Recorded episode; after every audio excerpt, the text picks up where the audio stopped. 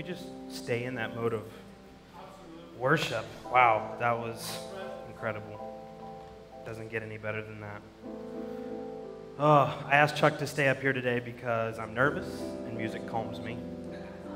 Um, I haven't preached in a little while, but it's going to be good, and God is going to take over um, as He always does. So I want to start with just praying and inviting God to just open our hearts, open our minds.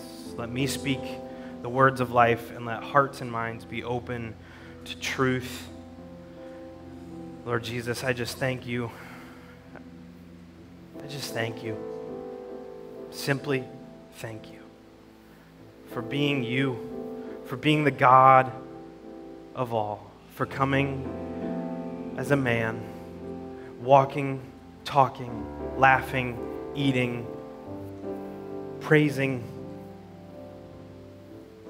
and being with the poor and the least of these.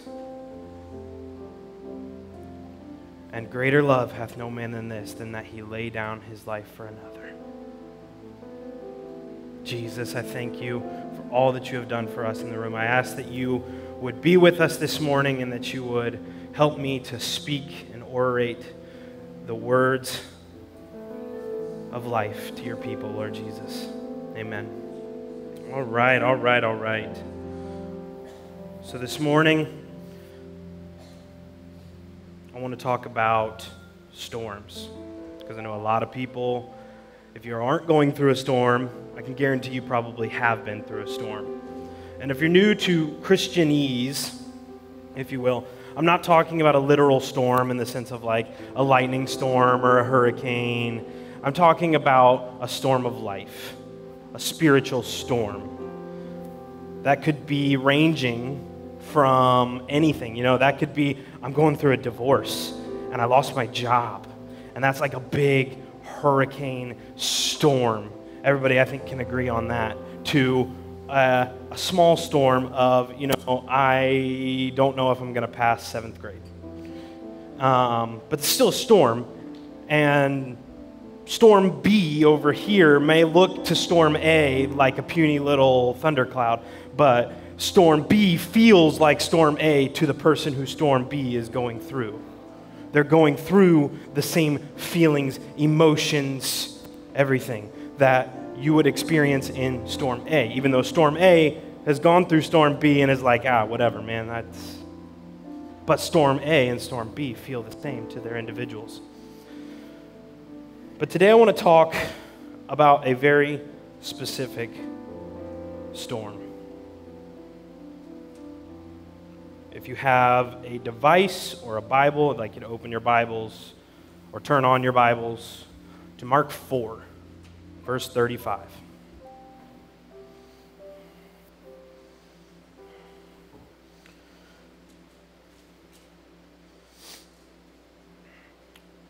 All right, it says, Later that day, after it grew dark, Jesus said to his disciples, Let's cross over to the other side of the lake. Let's cross over to the other side. After they had sent away the crowd, they shoved off from the shore with him as he had been teaching from the boat, and there were other boats that sailed with them.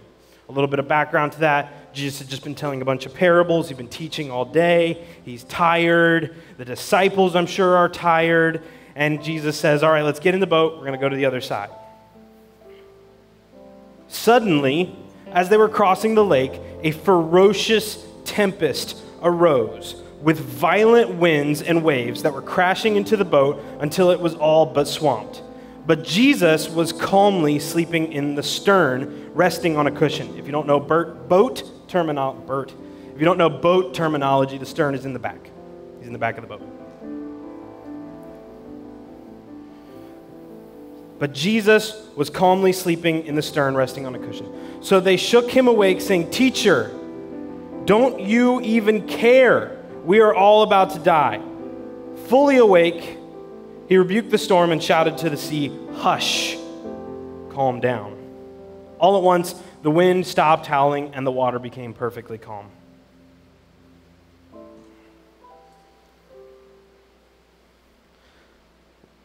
So let's dissect that a little bit the Sea of Galilee is what the sea that they were on.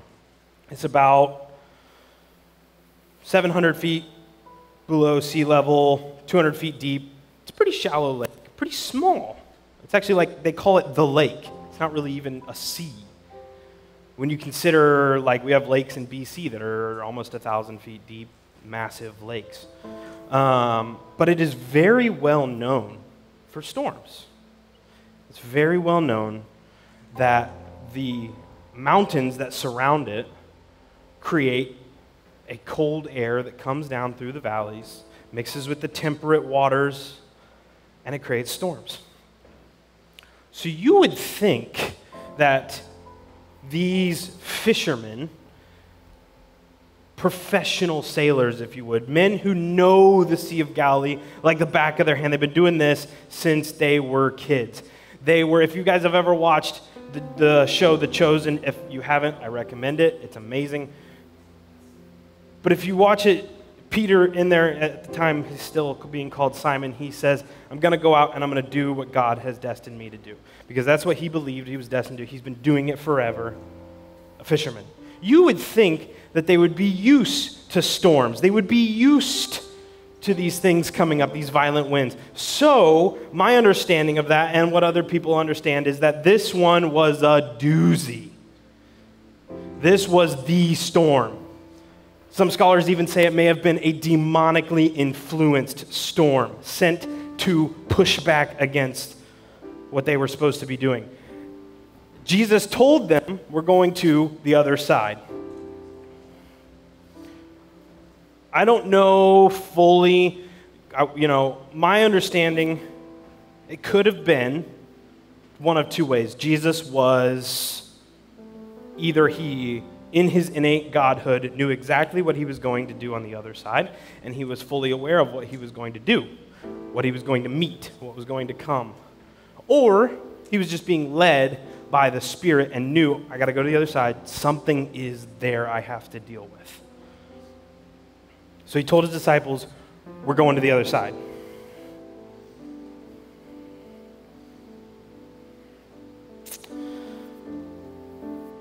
So these seasoned, hardened sailors are terrified. They are terrified. They think they're going to die.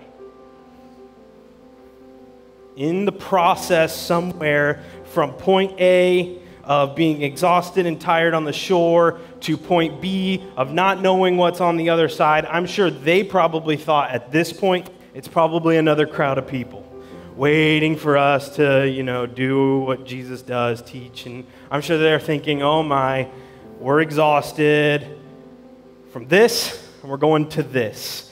And now they are in a storm, caught in the process.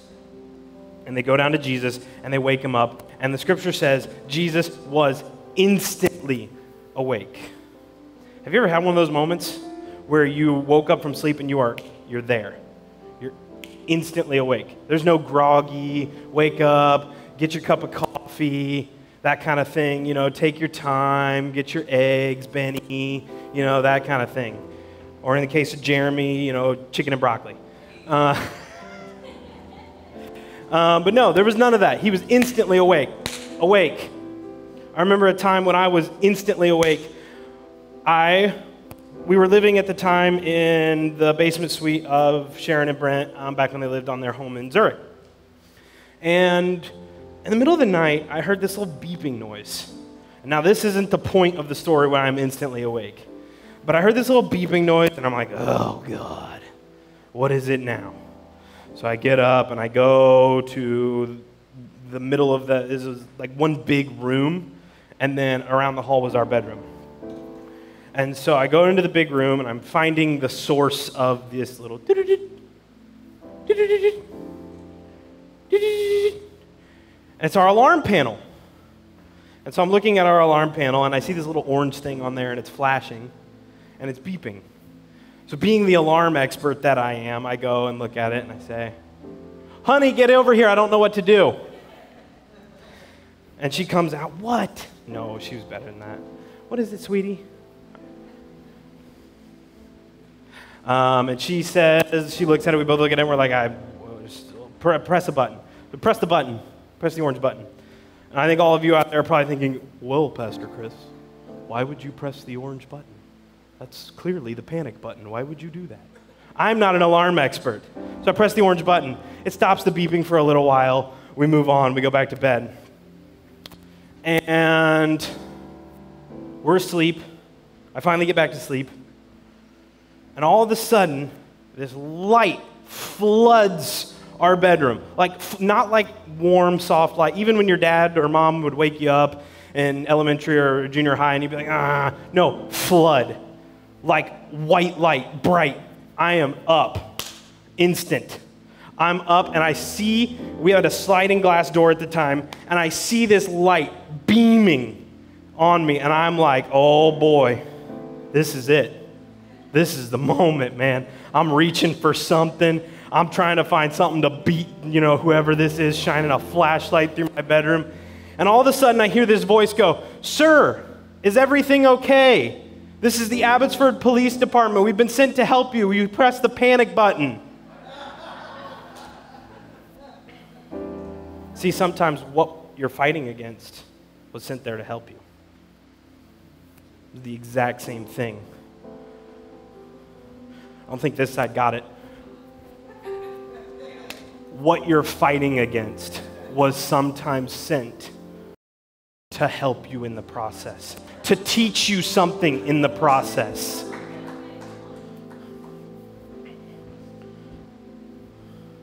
See, I didn't know it at the time, but these guys have been knocking on my door, well, my in law's door at the time. They're knocking on the door, and they think, this is, you know, there might be a basement suite. And instead, being the kindly policemen that they were, um, God bless policemen, by the way, um, they come downstairs instead of, and later I find out they were, you know, seconds away from kicking the door in. And you know how much trouble I would have been in with my father in law, Pastor Brent, if the door of his house while he's on vacation gets kicked in by the, thank God they came downstairs.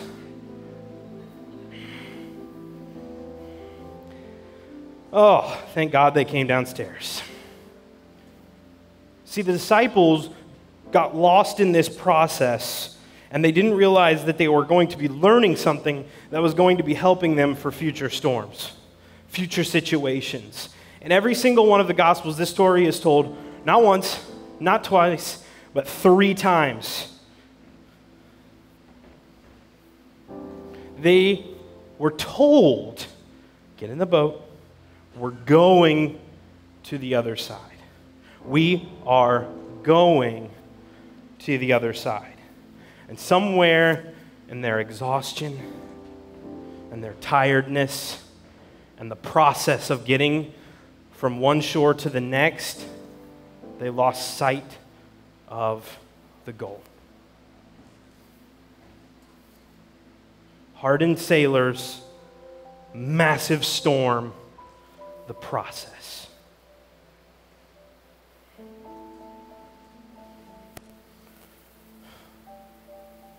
Isn't it funny how storms seem to hit us at our most vulnerable moments? You never wake up one morning and you're happy and you're strong and you're feeling good and you're ready for the day and you're, you know, you got that feeling like, you know, nothing can stop and then the storm hits and you're like, I got this. Or God's got this. You know, you're like, you're always, you know, this is going to be okay. We'll make it through. The storms hit when you're at your lows, when you're walking through the valleys. Because the devil knows timing too.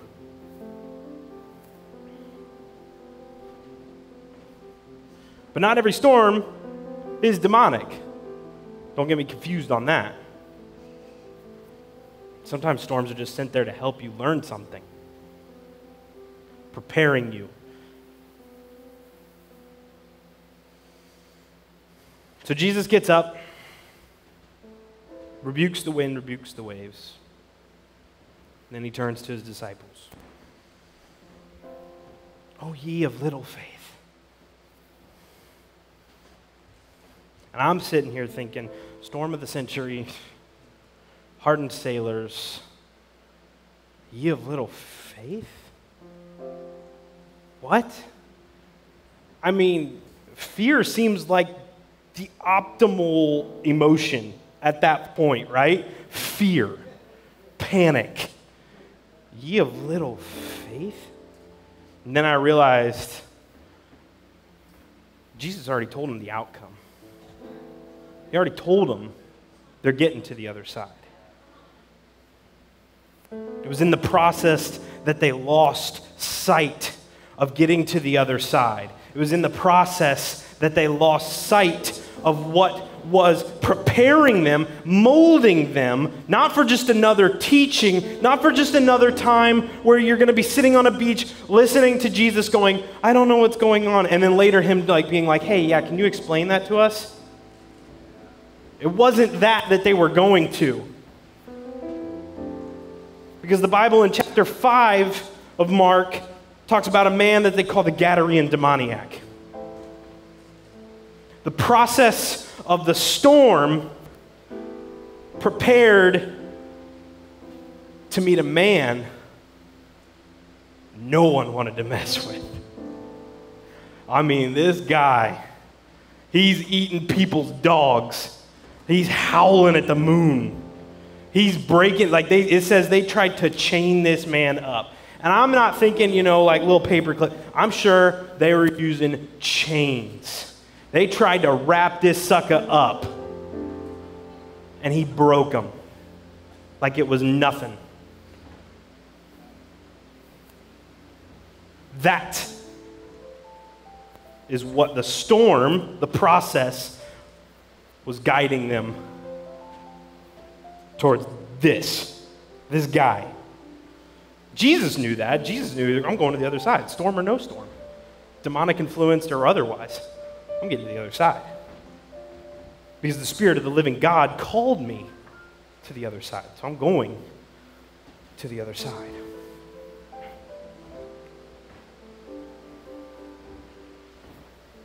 The disciples forgot about everything previous. You see, David had it right. When he went before Saul, he took stories with him. You see, I fought the lion, I fought the bear. I know where my strength and help comes from. I know that the Spirit of the living God rests upon me.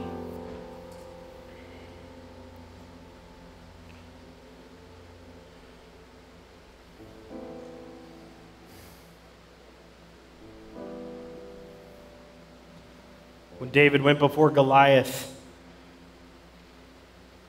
he spoke to Goliath in a way of a victor. And you can speak in the way of a victor. When you look to your storm and your current situation, and you look into the process of what is building you, and you know that this is teaching me something, it's not here to kill me, it's here to teach me.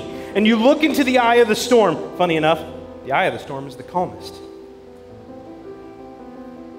But you look into the eye of the storm and you say, I fought the lion, I fought the bear, and you may come at me with sword and with spear, but I come at you in the name of the God of angel armies, the Lord of hosts, whom you have defied.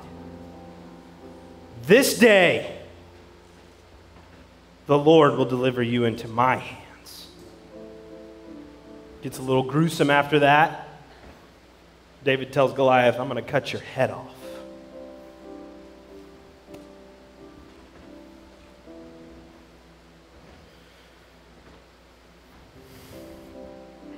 Jesus gets up, rebukes the storm. Ye of little faith. Then they get to the other side says they get off the boat, and immediately this guy is there. It says he saw Jesus from a far way off, and he ran. Part of me believes that it wasn't the. It says the demons are the ones that talked to Jesus at that point, but I don't believe that the demons were the ones running to Jesus. Some people might.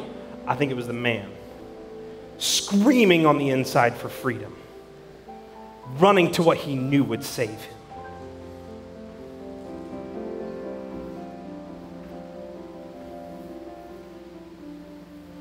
Mark chapter 5 it tells that story. It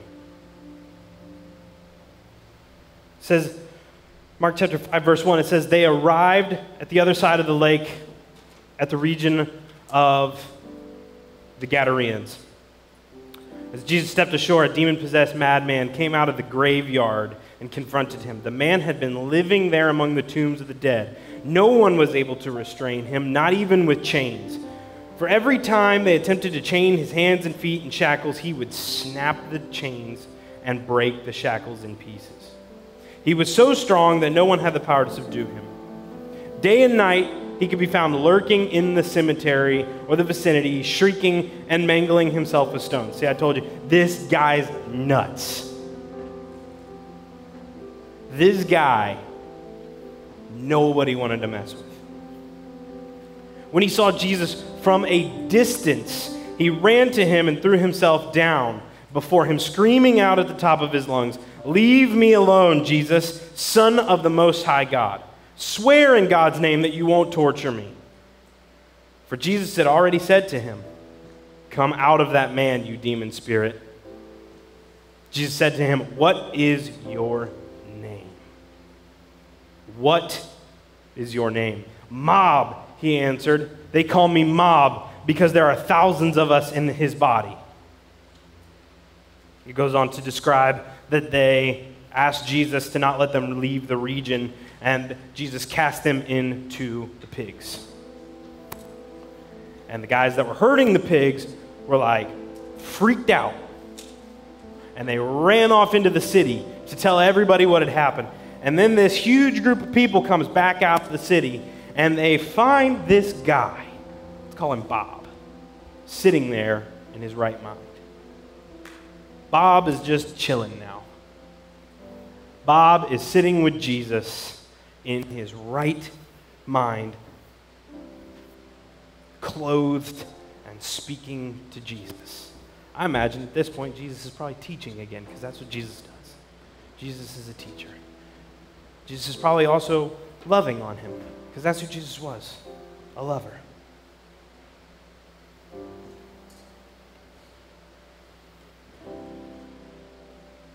These people then, they asked Jesus to leave. Because at this point, they have become so enamored and so used to demonic influence over their society that holy power scared them. And they didn't know what to do. But there's a happy ending to this story because even though they told Jesus to leave, in verse 18 of chapter 5, it says, And as Jesus began to get into the boat to depart, the man who had been set free from the demons asked him, Could I go with you? Could I go with you? Please, please just let me come with you, Jesus. This is the only guy in the Bible that Jesus says this to. No, Go instead back to your home and to your family and tell everyone what has happened to you. Tell them how God had mercy on you. So the man left and went into the region of Jordan and parts of Syria to tell everyone he had met about what Jesus had done for him, and all the people marveled. His community sent Jesus away, but Jesus sent him back to his community. The storm is building your process. And if they had turned back in the seas and said, This isn't worth it, we're not going to the other side, a man wouldn't have been set free, and a community wouldn't have been engaged, and a community wouldn't have been set free. Your storms right now may seem massive, they may seem huge, insurmountable even waves crashing over your boat, fearing for death, bills stacked high, no job, COVID 19.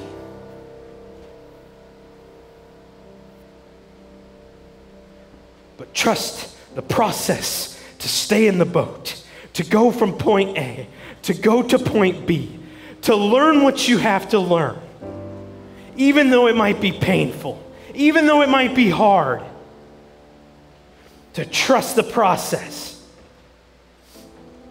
Because there's no storm like a perfect storm. When everything rages on around you. There's an old saying that says, Fate whispers to the warrior, You can't withstand the storm. And it says, The warrior whispers back, I am the storm. When life rages on, when fear comes around you,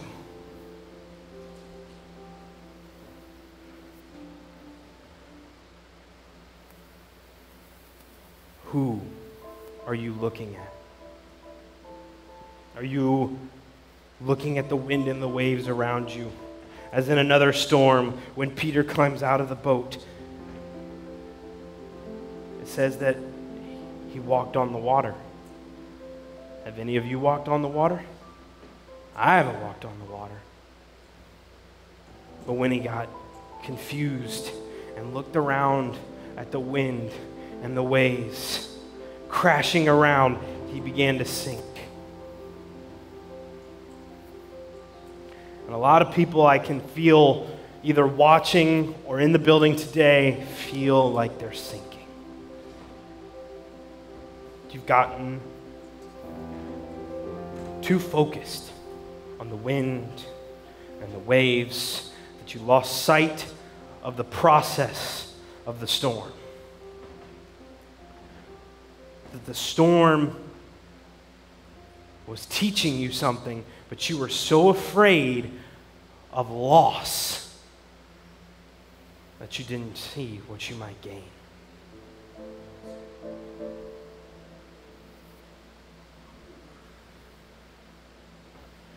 Jesus, I pray for each and every individual here today going through storms each and every one of them. Whether it has been in the past, is in the present, or will be in the future. I pray, Lord God, that they would not be confused by the wind and the waves, that they would not look around them and feel frightened, that they would not look around and see fear and dread. But that they would keep their eyes focused on the God of angel armies, the God of the process, the God who teaches, loves, adores each and every one of them. Because on the other side, you're going to get there. Jesus already told you that. Like Justin was talking about earlier about we get so caught up in some of these prophetic words, and we either forget about words that we've been told, or we get enamored with words of the future. And we lose sight of our process and what God is doing right here, right now. We lose sight of the words that have been spoken over our life that may seem small, but are for the here and the now in the process. You might say, I'm supposed to speak before thousands, God. I'm supposed to travel the world. But your process hasn't adapted to telling the guy at the gas station how much Jesus loves him. Jesus. I'm speaking to me too, guys. Jesus, fix our process. Fix our eyes on you, Jesus. Fix our eyes on the heavens. But let us remain so heavenly minded that we are also earthly good. Jesus, I thank you for what you are doing in Windward Ministries. and around the world. And wherever this message goes, Jesus, I pray that your voice would be heard. And that people would be set free. So that civilizations, cities, towns, hamlets, nations would be affected because people took their eyes off the wind and the waves and adapted their process to what Jesus had for them. To rebuke the storms and say, You're not going to get me to take my eyes off the process. I know you're here, and I know you're teaching me something, and I know maybe you're not going away right now especially in the case of everything that's going on in the world right now, it's probably not going away anytime soon. But I'm going to adjust my process.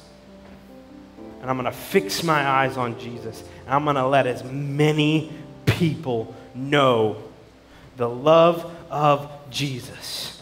Because many times, people are just starving for love.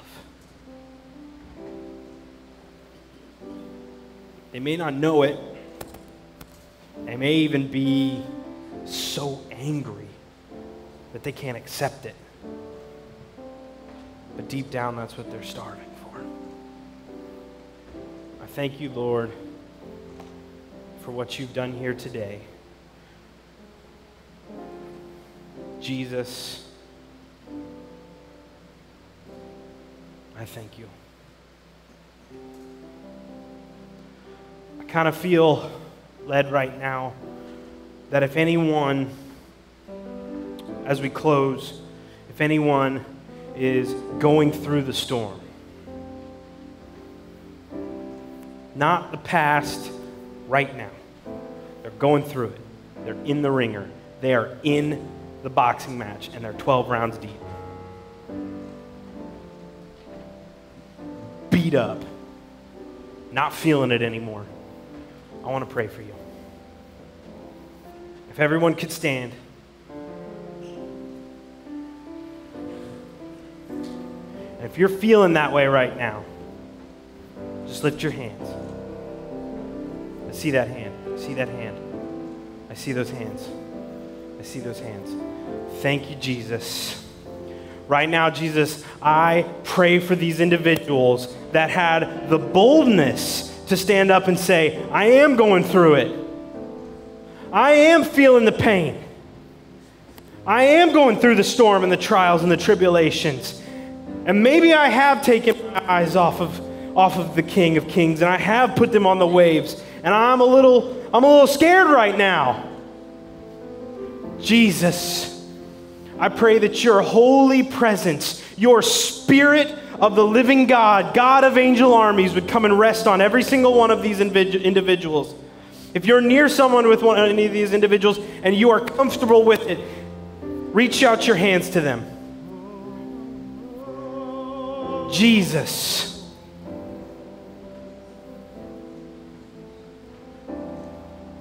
I pray for each and every one of these individuals that they would take their eyes off of the waves, put them on the God of angel armies and understand and know the peace that passes all understanding.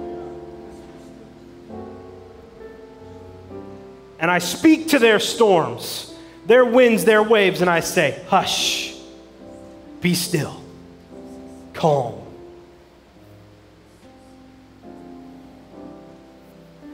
And may the Spirit of God, Yahweh Yeshua God, holy and righteous one, Lamb of God, slain before the foundations of the earth. Rest upon them. Peace, be still. Peace, be still. In Jesus' name, amen.